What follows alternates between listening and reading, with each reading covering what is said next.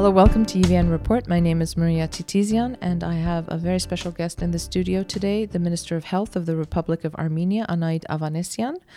Welcome to the program. Great to be here. We are doing uh, this as part of our Spotlight Artsakh series. We've been talking to people who are working in the field, uh, people from the ICRC, and uh, now for the first time, somebody from uh, the state to talk about the many challenges uh, that uh, the people of Artsakh are facing, the challenges for the government and the people of Armenia. And just as a reminder to our viewers, on September 19, Azerbaijani armed forces launched a large scale attack on Artsakh that lasted 24 hours. Um, and as you know, uh, Artsakh was in a nine month uh, blockade, three months of which was a total siege. And a few days after that attack, uh, they opened the Lachin corridor, which led to the mass exodus of the almost, I could say, entire population of Artsakh, over 100,000 people in a matter of three days, streamed into Armenia um, many of them facing many, many challenges, and not only challenges, but having to leave behind entire lives, histories, so- stories, narratives, their ancestral homeland. Um, they are homeless at the moment, um, although they have shelter now because of the services that are being supplied by the government.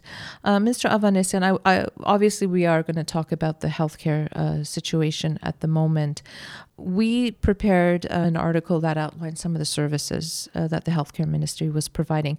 Can you just sort of take us back to that time about a month ago when you know 100,000 people were coming in, people some dying on the way, coming in malnourished with many many needs. So how did you respond to that? First of all, we were involved even during this uh, blockade and uh, these 10 months we were working on transferring very acute uh, patients to Armenia uh, because uh, there are lots of areas of medical treatment which were not available in uh, Stepanakert and people could access medical care only in Yerevan. And for months we were doing this very difficult job to help, uh, with the help also ICRC and other players, to do possible these transfers. Of course, uh, last month it was being more and more difficult and we were trying uh, to uh, transfer humanitarian aid, drugs, and medical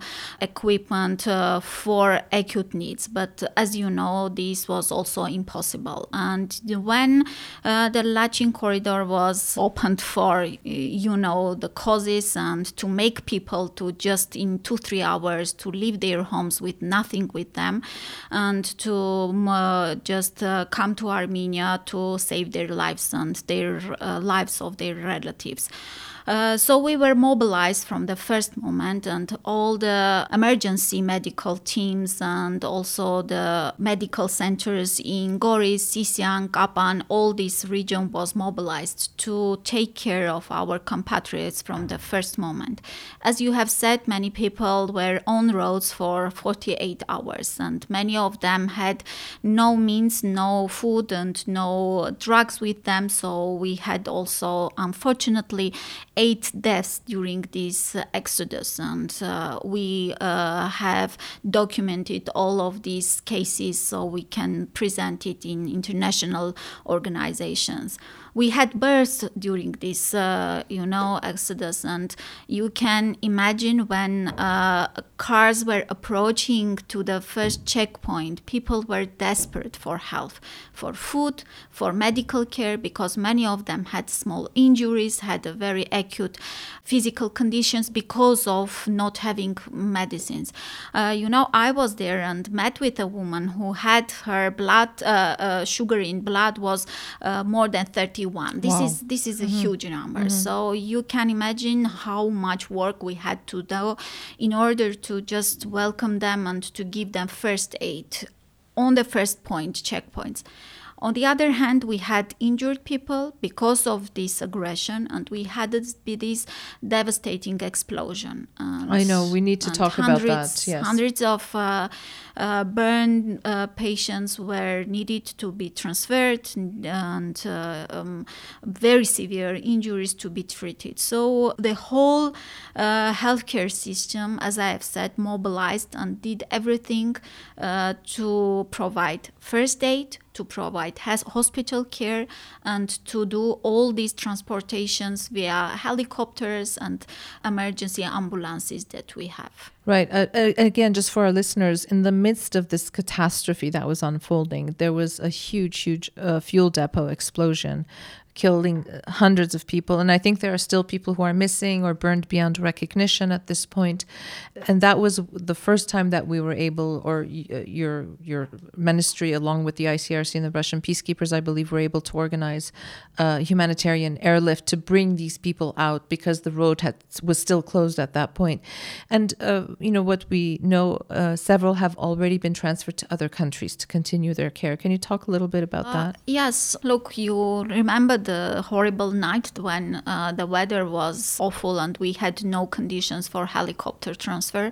And as the road was completely closed, we were not able to transfer these injured uh, patients to Yerevan. And as Stepanakert had no uh, means, drugs, and uh, equipment to treat, they did everything they could. They were on online uh, connection with our specialists, so giving them all the necessary information and uh, you know assistance to to do whatever it is possible to uh, care for them so we can transfer them in the morning. And uh, during two days we did uh, all the transportations and we had uh, hundreds of injured people with very severe burns. More than many of them were 50 and up percent burns. It's not only the surface, but also their lungs and uh, organs were in, severely injured.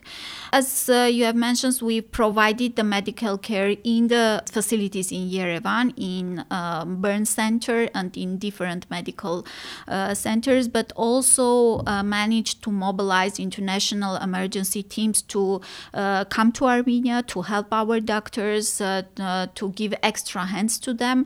And uh, also organized transfer of 20 patients to different countries to be treated there. So i think it's crucial to do everything in our means to provide uh, the best care that is possible and fight for their lives and their recovery. Mm-hmm. right now um, the ministry of health uh, announced that uh, on september 26th you announced that all healthcare costs of the forcibly displaced Armenians of Artsakh will be covered.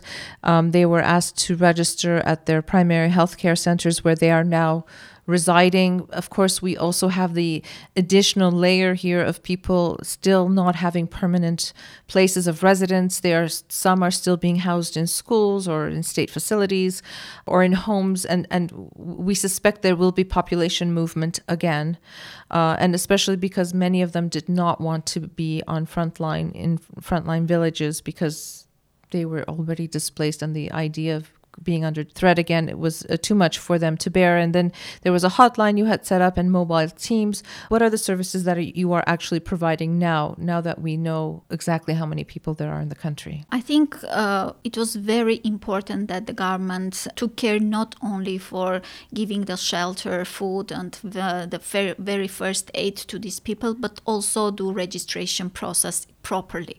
So the uh, all the projects and all the programs that are run by the government are accessible for these people, and we know where, who are they, where are they. So we uh, whatever we do, it is very addressed, and we uh, the resources are going to the right places. Of course, we have published uh, the hotlines and gave the whole information that all the medical services will be for our compatriots who are forcefully displaced uh, from Artsakh on the budgetary means. But uh, we understand that these people are uh, under stress. Many of them uh, have difficulties with even finding the polyclinics and uh, ambulatories. So we have organized mobile teams. We worked also with international organizations, with many uh, foundations, and I want to compliment all of them. So we could do this project with them and uh, not duplicating many things, but doing it very organized. And our mobile teams went to all almost all uh, these um, uh, big uh, places of settlement registered, did checkups, and gave them first uh, needed uh, drugs. So they are involved in regularly health facilities in their regions even though there will be movements from one region to another, I encourage uh, our compatriots to register in the polyclinics, in ambulatories, and they can do, do, the changes very easily. So all the system works automatically, and uh, we have more than 45,000 people already registered in primary healthcare units. This, this is a huge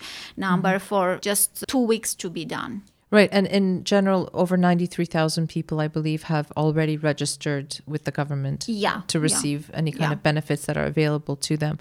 Um, you know, there's been a lot of criticism about the UN system. Has the World Health Organization been of assistance in this process? It's a very difficult question. For 10 months, we were applying to World Health Organization uh, to do statements to give attention to the problem that people are in need of very acute medical treatment and they are deprived of their uh, right to life and to health. And we believe that uh, when international organizations um, uh, say that health is for everyone, people from Artsakh are also everyone, and they are also under these very important, uh, you know, international covers. But unfortunately, we didn't have any substantial uh, statements, and the director of uh, European uh, Bureau, Hans Kluge, came to Yerevan immediately after these events, and we had very difficult conversation, but um, hopefully their attitude will uh, change and uh, we see a little change and their willingness to help Armenia to absorb this uh, amount of people because it's a big burden on the healthcare system. No, I would well. imagine it is. And when they say leave no one behind, except if you are from an unrecognized state, then you can be left behind. And, and that this is something that we understand very clearly. I do want to talk a, a little bit uh, later about all the babies that are being born, but before we do that, uh, your ministry has announced, the government has announced the institutionalization or the introduction of a universal healthcare system.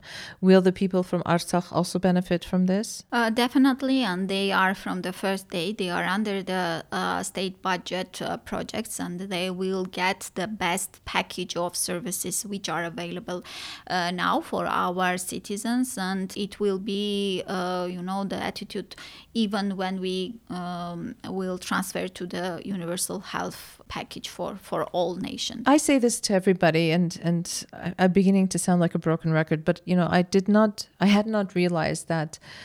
families in Artsakh had so many children. And I realized this after the 2020 war when, uh, again, many of the families had to flee and were displaced. And I had gone to Mughni uh, because there was this young woman there who had, you know, settled all these families. And I had gone with another reporter and, you know, families with eight children, nine children, 10 children even. And it was just astounding to me. And I know, and you were said earlier that uh, a number of women gave birth on the road into Armenia. Can't even imagine under what circumstances. If I'm not mistaken, I mean, you would know better, but there's something like almost 70 babies born. More than 88. Oh, I think okay. 88, 90 already. since since September yes. 24, it's 25. it is it is the bright spot in all of this. Uh, you know, I, I'm curious because a lot of the, the, the women who were pregnant didn't have proper uh, nutrition, especially those last several months, is the health ministry looking at you know possible long term impacts of, of you know children? Were they malnourished? Some of these women anemic. What were some of the medical complexities that you saw? Of course, we can say that there will be midterm and long term healthcare extra issues to address. As I have said, we had malnutrition, we had a lack of drugs for chronic diseases, and uh, if uh, we don't meet their needs uh, from the first moment, we would have lost time. So uh, the the first aim of these mobile teams also to find these vulnerable uh, people, to uh, get them into the system, to normalize their accessibility to the drugs and vitamins and all necessary services.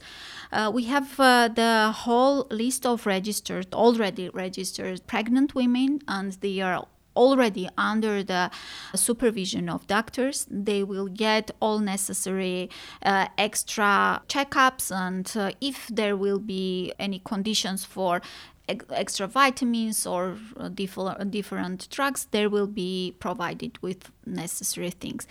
You know, yes, our families from Artsakh are uh, have many children, uh, many you know bright, brilliant uh, children, and their culture of giving the best to children saved them from very difficulties during this uh, blockade, and uh, oh, we can see that uh, even though they are under stress, they have gone through a very difficult journey, but people are welcomed very warmly warmly and this helps also to gain the mental mm-hmm. you know ability to recovery.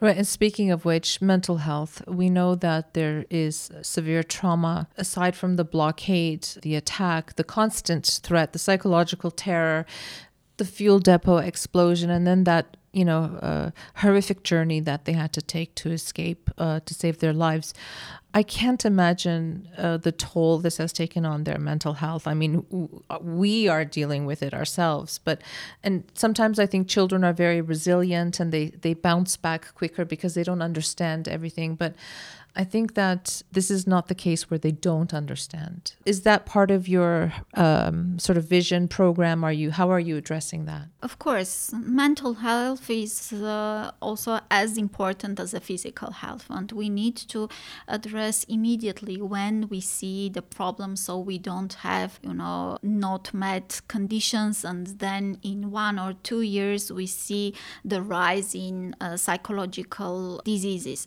Uh, so in the mobile teams, we have also psychologists who can go through and if they see that the family needs extra support or there are uh, you know um, conditions which may bring to psychological problems uh, they uh, uh do it softly and help the families. But also the ministry of uh, education and social affairs they are from their perspective also involving psychologists to uh, cover these needs. And I want to mention it again the warmth and the willingness that uh, Armenians living in Armenia were providing to these people was crucial.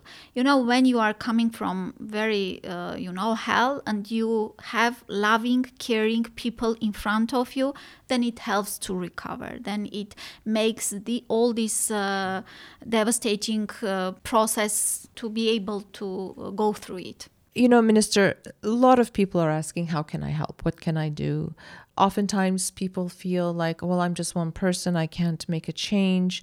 But we have seen, uh, and you see it obviously more than we do, um, you know, how people have risen up to give assistance, to provide homes. I know that people, I know people who have given everything they own, seriously. You know, there's like drop off points where you can take clothes and, and household goods, and it has been overwhelmingly um, important, I think. What about the Armenians in the diaspora? Is there anything that they can do to support? For example, do you have doctors, uh, Armenian doctors from abroad who are coming, or Armenian psychologists who are coming to provide assistance? Because this is not over, right? We still have a long, long road ahead of us. Of course, we have a lot to do uh, in upcoming months, years, and uh, as uh, I've mentioned, uh, there are middle term projects, there are long term projects. We need to do everything to make these people to stay in Armenia, to be comfortable in Armenia, to uh, find their, uh, you know, not only shelter but also homes in Armenia. And diaspora can play a crucial role in this uh, process. And many international organizations are, and European Union and different partners, they are doing everything to help Armenia to deal with uh, with this um, challenge.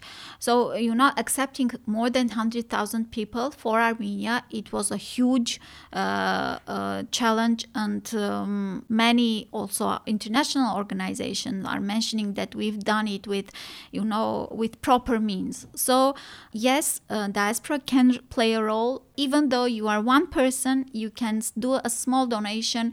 There are lots of projects run by the government, run by the foundations, and there are room for help for everyone. So for a healthcare system, uh, we are working on uh, strengthening, uh, especially, and we, are, we have prioritized Geghar-Kunik, Syunik, and Vayot Dzor to bring state projects uh, quicker to these marses. Uh, Is that where the majority of the uh, people from Artsakh are at the uh, moment? Yes, uh, majority of them are in different marses. We cannot say that only in these three marses, but these three marses need to extra equipment, extra specialists, and you know, uh, giving more means for primary health care. So because they are, you know, first point of entry, they were the first point point of entry. They they are affected uh, the most, and we are trying uh, to invest in these regions uh, and uh, bring the healthcare system on a level that uh, will be able to give the comfort life for for people living in Armenia. The process in overall Armenia. So I, I want to mention that we are now building uh, more than 13 uh, medical facilities. We are uh, planning to start the construction or uh, more than 20 uh, ambulatories and nine polyclinics uh, this year, starting from this year. So that we have a lot of funds going to strengthen the Mars's uh, healthcare systems. But we need extra help to do it quicker to do it, uh, you know, with the help also with the uh, diaspora. So uh, Syunik, uh, Geghar-Kunik, and Vayot Dzor, we have uh, designed the project to give the primary health care and the medical uh, facilities extra help in these uh, six months. So this is one project that our diaspora can join us. Excellent. And one final question. Um, many of the medical staff, the community in Artsakh, unfortunately, uh, because of the wars and the conflict, have a lot of experience uh, in you know frontline medical care. They are also now displaced. So we have many doctors and nurses and uh, orderlies who are now in Armenia. Is that part of your mandate to help them sort of integrate them into the healthcare system here? Definitely. We have started the work and we have registered all specialists who want to uh, be involved in the healthcare of Armenia. We work with them to give them the certification programs because in Armenia we have this mandatory uh, certification process. We will postpone this uh, amount for uh, them for one year and we'll give them extra classes without any fees and uh, help them to uh, you know have all the necessary qualification to enter the system. But uh, also there are many doctors who are already working uh, in the medical uh, facilities. More than 50 of them are already in the uh, working status. We will do everything and we need them you know. We have a shortage of medical staff in regions in yerevan in many specializations. So, of course, we will do everything to give them proper means for work. Minister Avanesyan, thank you so much for taking the time. I know you uh, are extremely extremely busy uh, dealing with this uh, this new uh, challenge for Armenia and for the people of Artsakh. So thank you for for enlightening us about uh, the services that you're offering. My pleasure.